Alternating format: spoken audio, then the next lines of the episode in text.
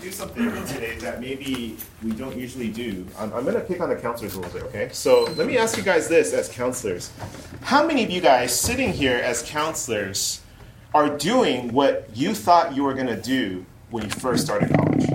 So I want to hear everyone. So it's kind of a yes or no, and you're welcome to expand a little bit. Like when you went into college, when you were, you know, kind of just all fresh and everything out of high school, and you had four, five, six years ahead of you, you don't really know. Is what you're doing now what you went into college desiring and intending to do?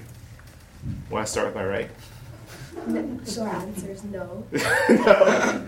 Okay. No. What's the Yeah. long answer? Oh, wa- was it windy for you to, to be? Oh yeah. Okay, Yeah. it was windy. Uh, Okay. uh, I had like maybe like ten to twenty career changes. Oh, that's it? yeah, Wow, okay. yeah. I even had a career. How do you fit that in? That's Huh? amazing. No, I'm like, how do you fit? yeah, within four years. Wow, that's, I that's mean, with all within like the same major. sure. So. But kind of like all these different ideas in your head. Oh yeah, yeah. I mean, I went in pre med, and then some other pre health, and then another pre health. A lot of pre's. And then I was like, no, I'm gonna teach science to little kids. And then I tried it, and was like, no. and Okay. Then, and then and then another pre health, and then another pre health. And I was like, no, I'm just gonna quit school. I want to go to Bible college. and, then, and I didn't do that. Okay. And then now I'm not pre health. okay.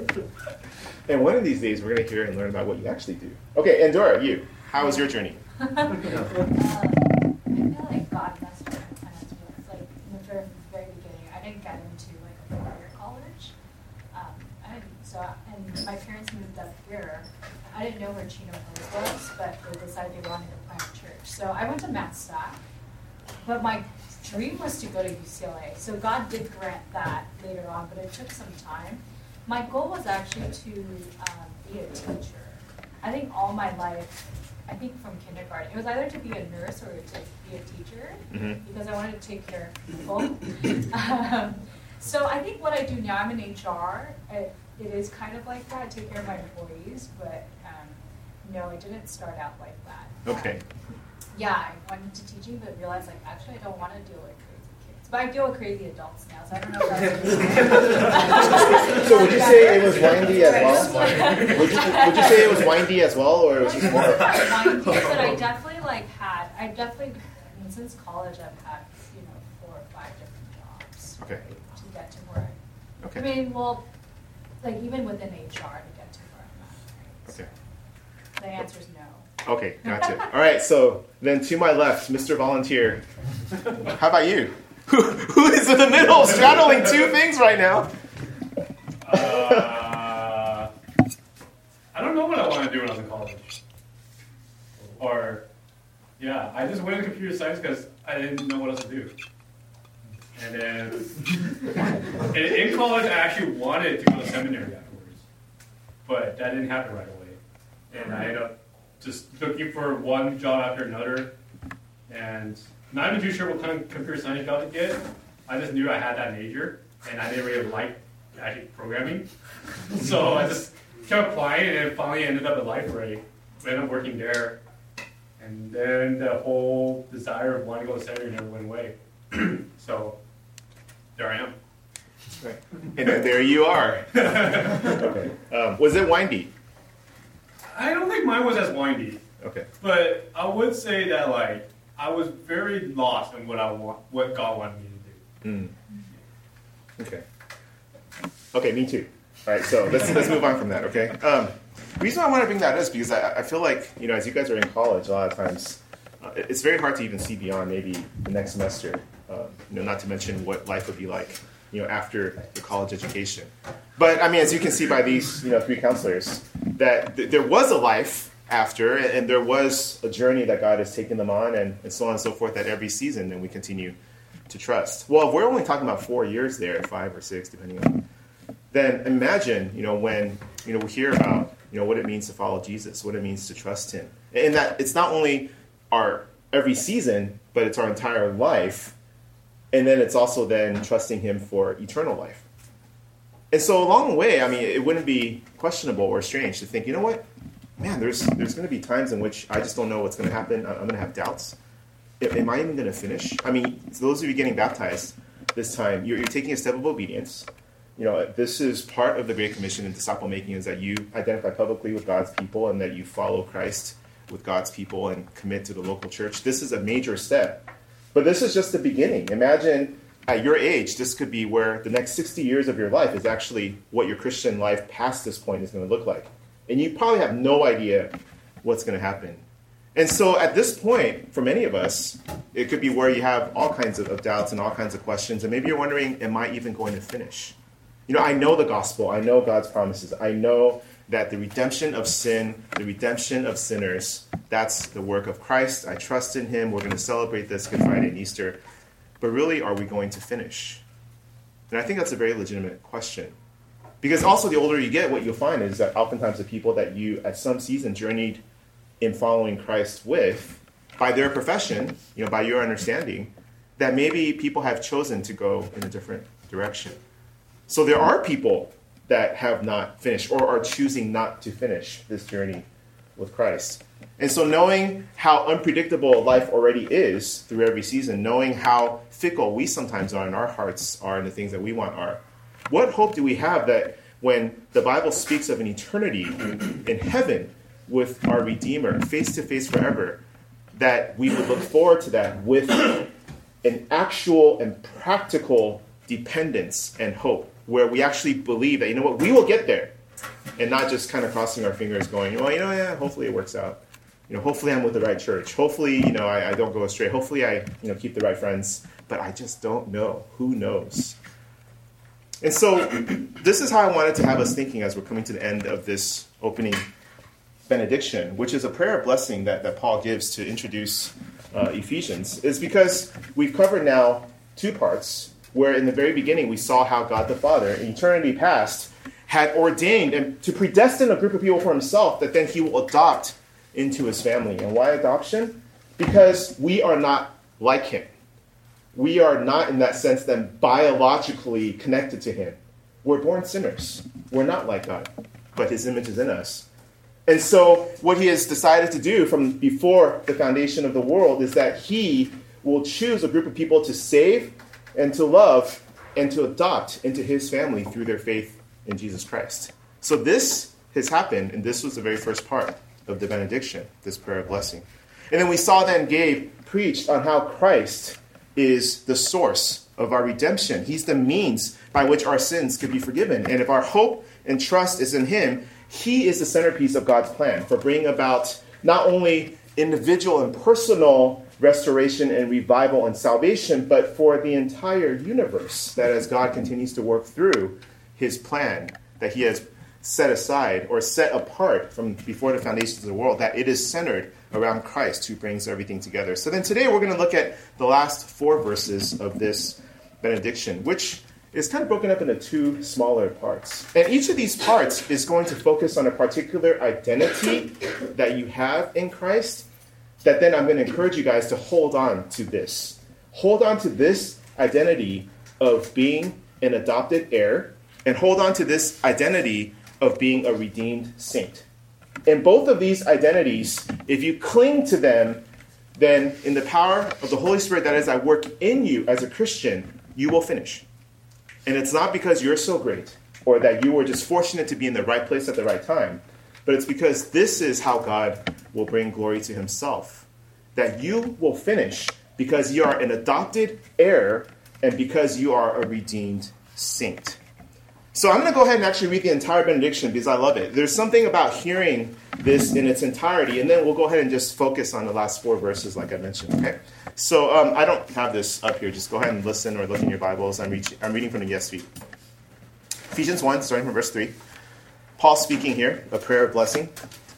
Blessed be the God and Father of our Lord Jesus Christ, who has blessed us in Christ with every spiritual blessing in the heavenly places even as he chose us in him before the foundation of the world, that we should be holy and blameless before him.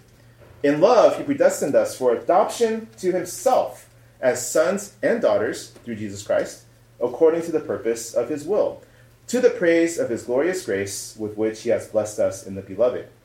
In him we have redemption through his blood, the forgiveness of our trespasses according to the riches of his grace which he lavished upon us in all wisdom and insight, making known to us the mystery of his will, according to his purpose, which he set forth in Christ. Remember, he's the centerpiece, okay? As a plan for the fullness of time to unite all things in him, things in heaven and things on earth. Verse 11. In him we have obtained an inheritance, having been predestined according to the purpose of him who works all things according to the counsel of his will, so that we who were the first to hope in Christ might be to the praise of his glory. Verse 13. In him you also, when you heard the word of truth, the gospel of your salvation, and believed in him, were sealed with the promised Holy Spirit, who is the guarantee of our inheritance until we acquire possession of it, to the praise of his glory. So the first two verses are going to be looking at how we are adopted heirs. Interestingly enough, this idea of adoption was brought up in the first section, wasn't it? Where the Father had planned and ordained and predestined a group of people that then He will save and that He will adopt into His family. So, what's new here? What is new about this section that warrants us looking? It's not just then that people are adopted and they're welcomed into the household, that they have a standing and a place in the household of God. That then, if you're in the household of God, guess what? You have a bunch of brothers and sisters that you are not necessarily biologically connected to at all, or even locationally, circumstantially, nationally, ethnically connected. But the only thing that connects you, and the most important, is the blood of Christ running through your veins in redemption.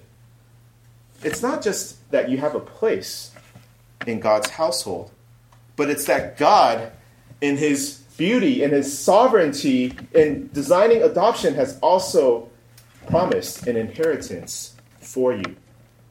You know what's the beautiful part about inheritance? If we have our minds on right, is that if you have an inheritance, there's something you can look forward to.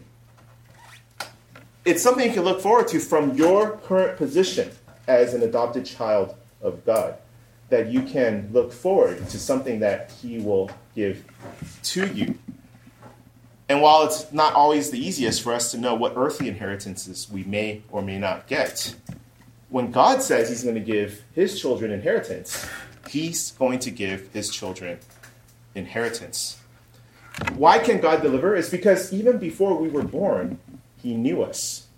Even before we had ever existed, He had already thought of us. That God's children are fearfully and wonderfully made, as Psalm 139 says, and they're chosen as well to be in His household. You know, later on in Ephesians, and this benediction, by the way, it's more than just the opening prayer of blessing. In this benediction, in these 12 verses, you're going to find pretty much all of the themes of Ephesians laid out. Uh, and that's intentional, I'm sure. That Paul was being very clear in how he's going to address all of these things in the rest of his letter. And so he prayed them and he gave thanks for them. But just later on in Ephesians 2, you'll find that Paul describes the people of God as being God's workmanship.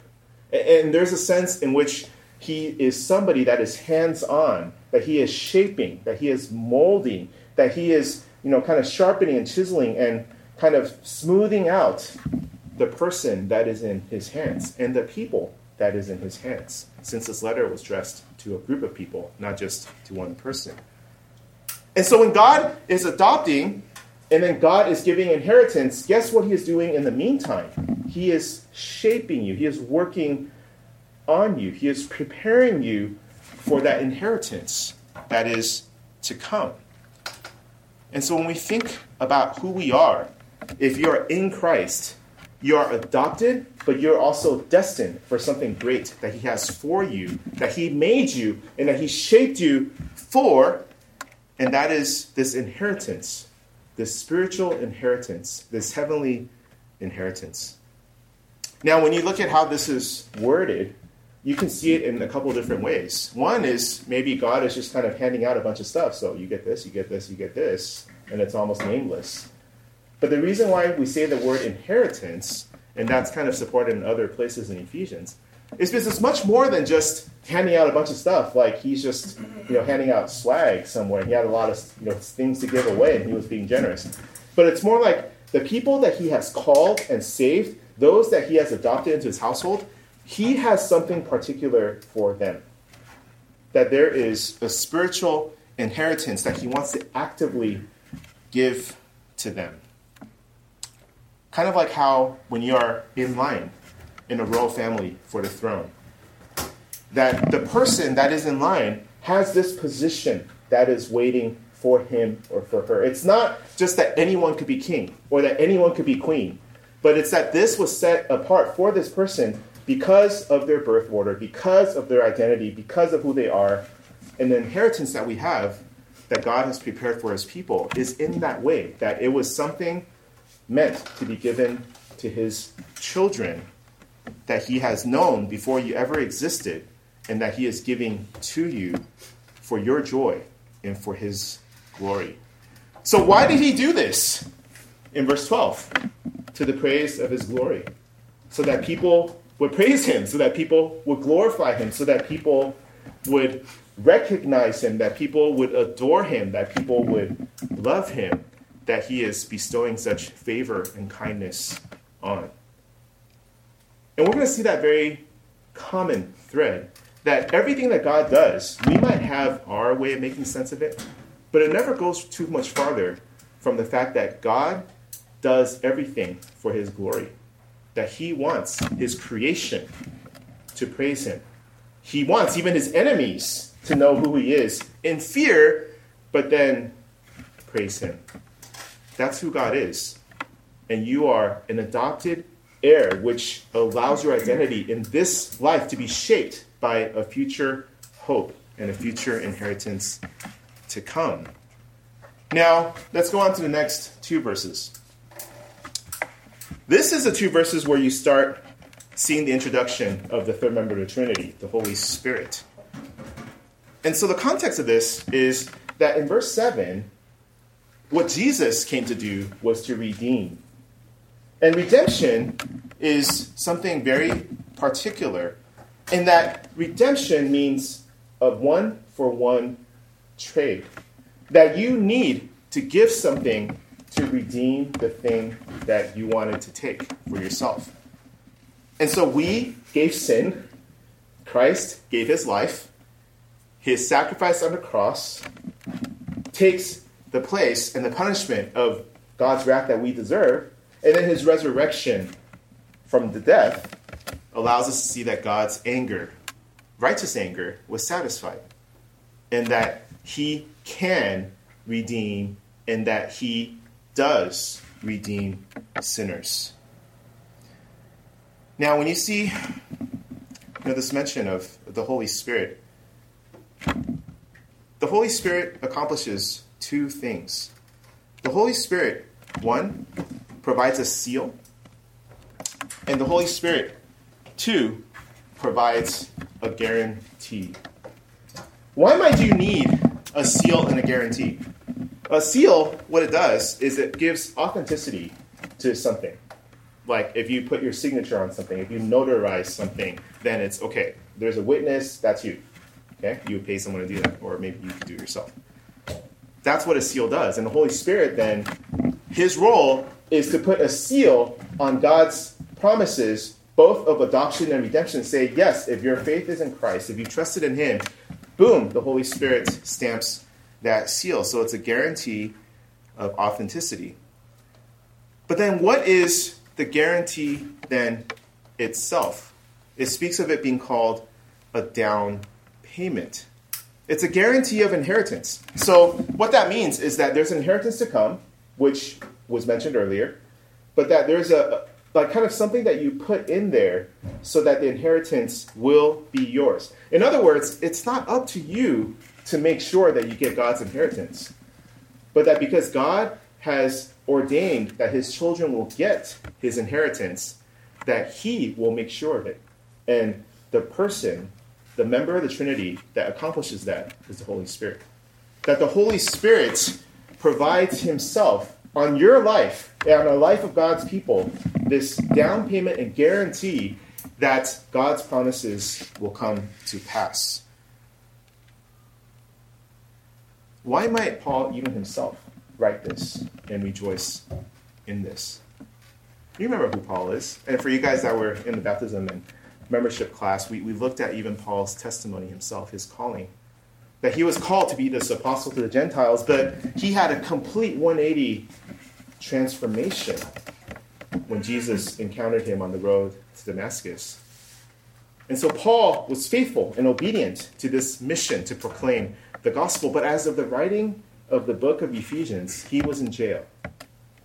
So imagine you have this message that God has given you that you know will set people free, that will bring glory to Him, that if you have the boldness and opportunity to speak, then God will be glorified. But where is He? Locked away in a home. He doesn't even know if he will see the next day because we don't know if the guards are just. We don't know if the conditions are dangerous. We don't know how strong or weak his body might be. He has no idea what will happen the next day. So, how will he fulfill his call? How will he receive the inheritance and the promises of Christ that he received? Well, it's because he trusts and knows that it's the Holy Spirit that will accomplish what God has called him to do.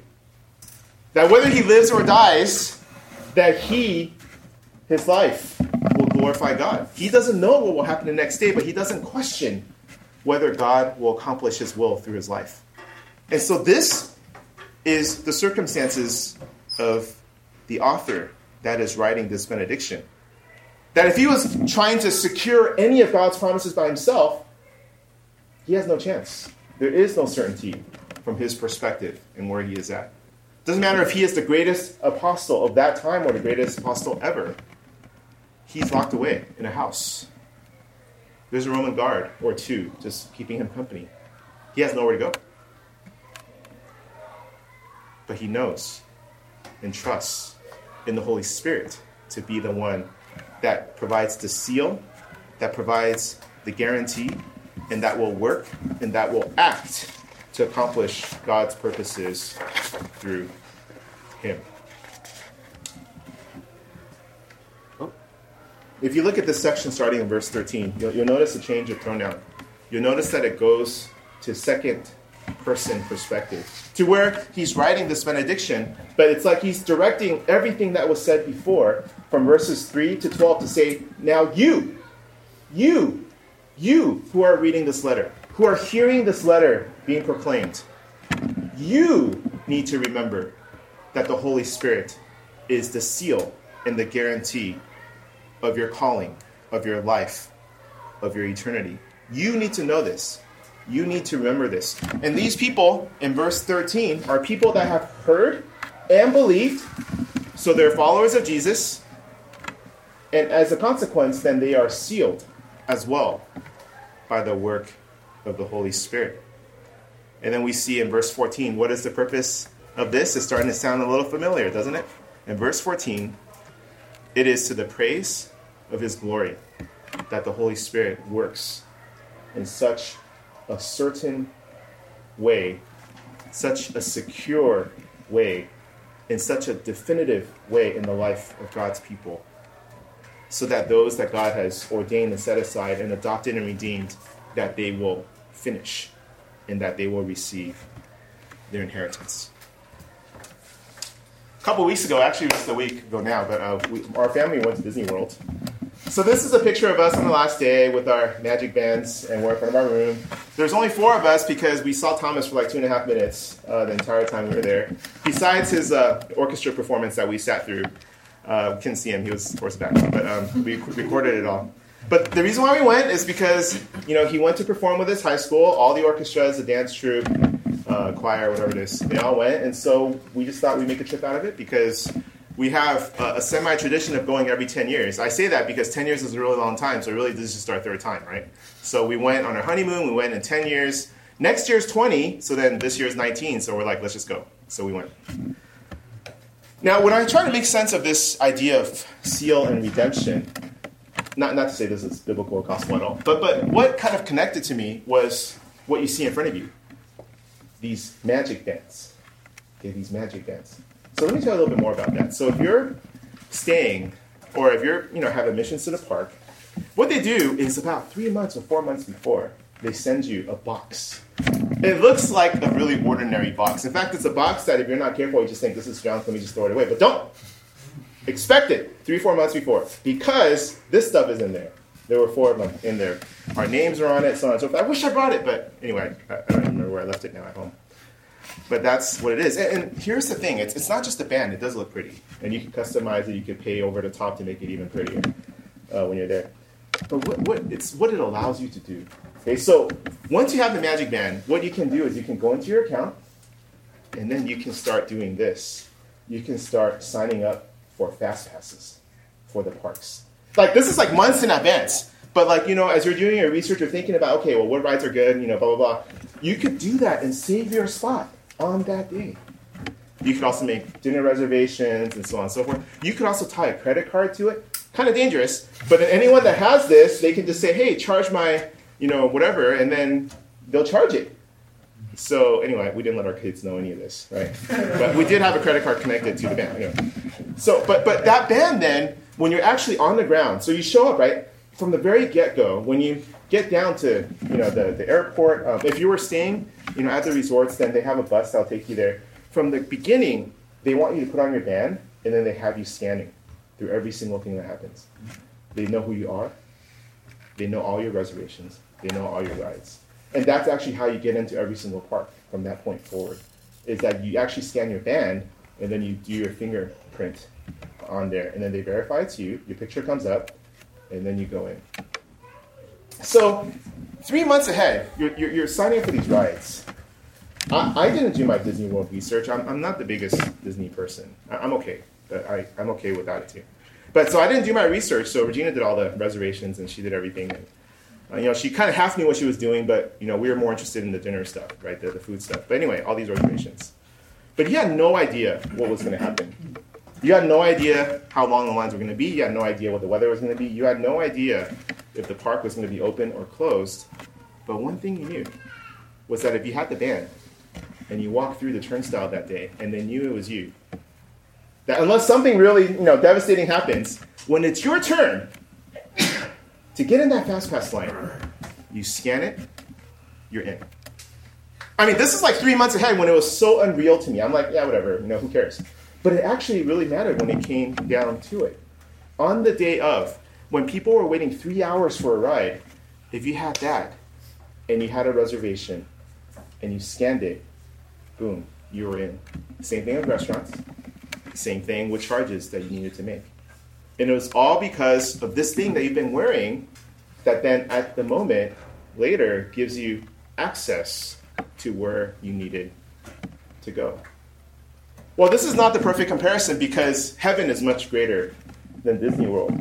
But the idea is that when you come to trust in Christ, then the Holy Spirit not only gives you a new heart, but the Holy Spirit also resides in your heart and constantly points you to Jesus, reminds you of the gospel, but then also, because of his presence and his work, guarantees that all of God's promises will come to pass, including every step in your life as he has orchestrated and ordained.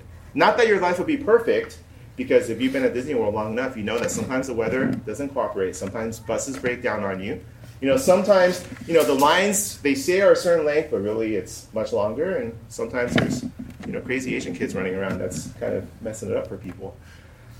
You never know. But the thing is that it will get you there if you have the band. Okay? So this is kind of the same idea is that you can, even not knowing all the details that are going to be ahead, you can look and, and hear and receive God's promises for inheritance, for eternity, for this standing as co regents with Christ. And you can believe that, and you can walk, and you can live, and you can follow Jesus because the Holy Spirit is your guarantee. The Holy Spirit is active and working. Let's see some of the things that the Holy Spirit will do, even in the book of Ephesians itself. If you look at chapter 2, verse 18, he brings together Jews and Gentiles enemies naturally as peoples, but then he resolves conflicts. He brings together relationships, brings about reconciliation. In chapter 2, verses 22, in that passage, the Holy Spirit works to put together pieces that are God's people into a dwelling place where then his presence dwells. That's the church, by the way. That's the local church. That all of us, if we're members of a body and we commit to a local church, we're different pieces that God is putting together and that he is building up to be a temple where he dwells. In chapter 3, verses 4 through 6, the mystery of the gospel is revealed through the Holy Spirit. So maybe you came to know the gospel, came to trust Jesus because someone shared with you. Maybe you read a booklet. Maybe you saw a presentation. Maybe you were like Brandon, and you you know watched the Paul Washer video. But it was the Holy Spirit that revealed who Christ was to you. It was God's kindness that led you to repentance, and the Holy Spirit was instrumental in that. That if the Holy Spirit wasn't working, you would not repent and believe in Christ. Later on, chapter 3, verses 16 and 17, the Holy Spirit strengthens you with power in your inner being so that Christ can continue to give you faith and dwell in your hearts. Chapter 4, verses 3 to 4, the Holy Spirit helps to maintain unity in the bond of peace amongst God's people. And we know that even in a church that has the gospel right, people still fight. But the Holy Spirit maintains true unity amongst God's people. If you look later on in chapter 4, the Holy Spirit can even grieve. And, and, the beauty of this is that the Holy Spirit is a person, He's not this force. And I'm pushing this because the trailer came out today. But the Holy Spirit is greater than a force. He is personal, He is active, He is God, and He can be grieved. But He works for you, and He works in you. In chapter 5, the Holy Spirit helps you when you are filled by Him to live in ways and in relationships that are honoring and pleasing to Him as husband and wife, as parent and child, as boss and employee, that the Holy Spirit changes you and grows you to live in ways that helps you to love and serve others and to bring glory to his name. And then later on in chapter 6, you'll find that we are engaged in spiritual warfare in this world. We may not always see what is going on, but we know that it's happening, that there are forces of evil, that Satan is active. And where's the Holy Spirit in this? The Holy Spirit is our weapon in giving us the word, and the Holy Spirit is the one that fights for us, calling us to prayer and supplication at all times, to trust in Him. This is just in the book of Ephesians all the ways in, in which the Holy Spirit, He's not just in an inanimate seal on your life, like a really, you know, kind of repetitive, trite, you know, thing on a document that you don't even pay attention to. But the Holy Spirit is a seal because the Holy Spirit is doing all of these things in the life of His people, in the life of God's people. And so, because the Holy Spirit is working in us, we will finish and see and receive the inheritance that God the Father has put aside for his people. Now, you see then an overarching theme, uh, even in this prayer of 12 verses, that three times alone in this benediction you see to the praise of his glory. All of these things happen to accomplish the greater purpose of not just us having a joyful life, of having a wonderful, loving church, of us having a reputation in a community that is good. All of these things don't happen so that we could be happy and we could be healthy and we could be wise. These things happen, good and trials and all, so that God would be glorified and that he can be praised.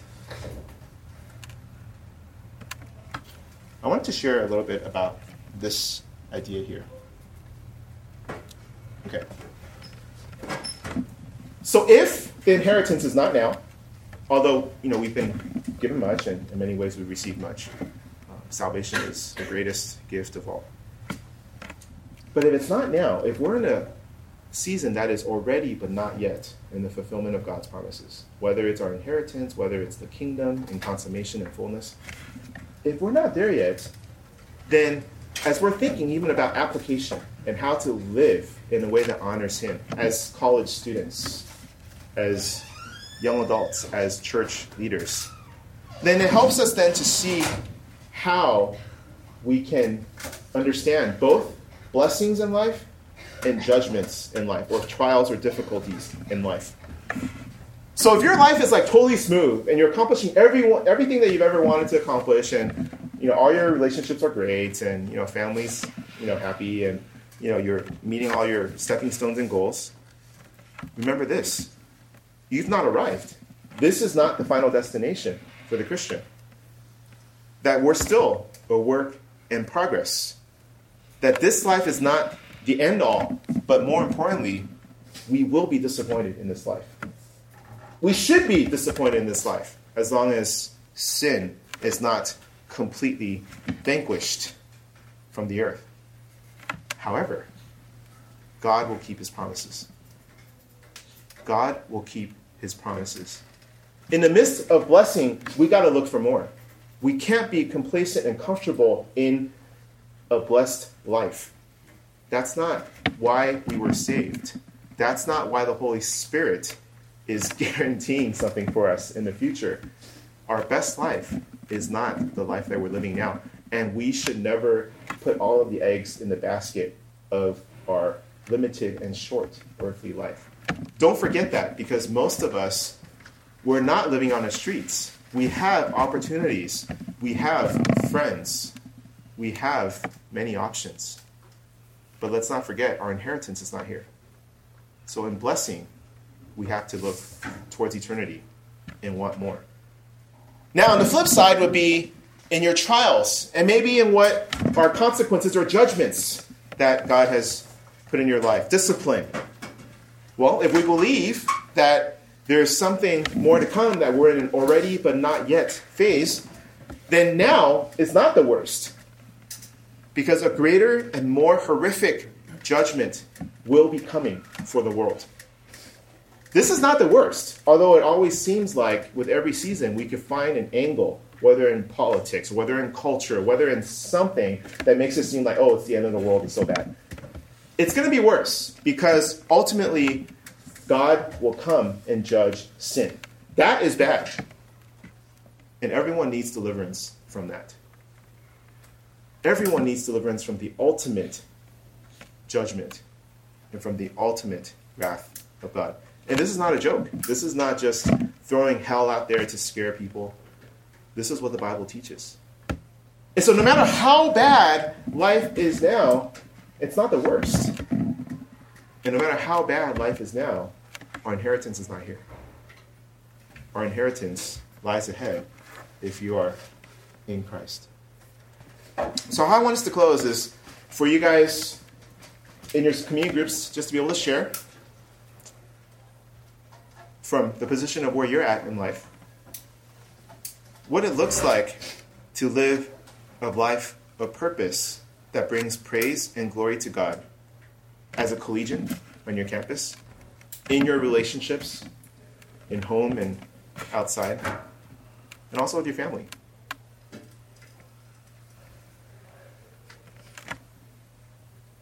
God is not done with you even though we don't always see very far. And so I want to encourage you guys in your community groups to get down to the level of how can I take the next steps to bring praise and glory to God with my actions, with my life, with my church community, with my family, with my work, with my school. You don't need to come up with answers for all of them. Just pick one. Just pick one because that's why God has even set all of this into motion. Why he has adopted sinners who are redeemed by the work of his Son. Why the Holy Spirit is working and active in the lives of often resistant people. Why? To the praise of his glory. So every little thing that we do that is for his glory is worth it and will last. And everything that we choose away from that we're settling for less. So let's pray, and then we'll break up into our groups and, and let's talk and let's pray about how we can do that. Now, Father, we thank you so much, Lord, for you being the one that initiates the plan of salvation that adopted sinners into your household, that redeems broken people through the humble and powerful work of your Son. Thank you, Lord, that you didn't leave it there, that being a Christian is just about looking back. But Lord, being a Christian is anchoring our hope on what has happened so that we can persevere through this life into inheritance, into eternity, into what you have for us in the heavenly places that you prepared for your children. So, God, help us to respond. Help us to take that next step in obedience. Help us to take that next step and bring praise and glory to your name. Nothing is too small when it is done with that intent. And thank you, Lord, that those of us who have put our faith in Jesus, we don't deserve it, we know. But God, that you've done everything to allow us to be here, to continue to grow. In Jesus' name I pray. Amen.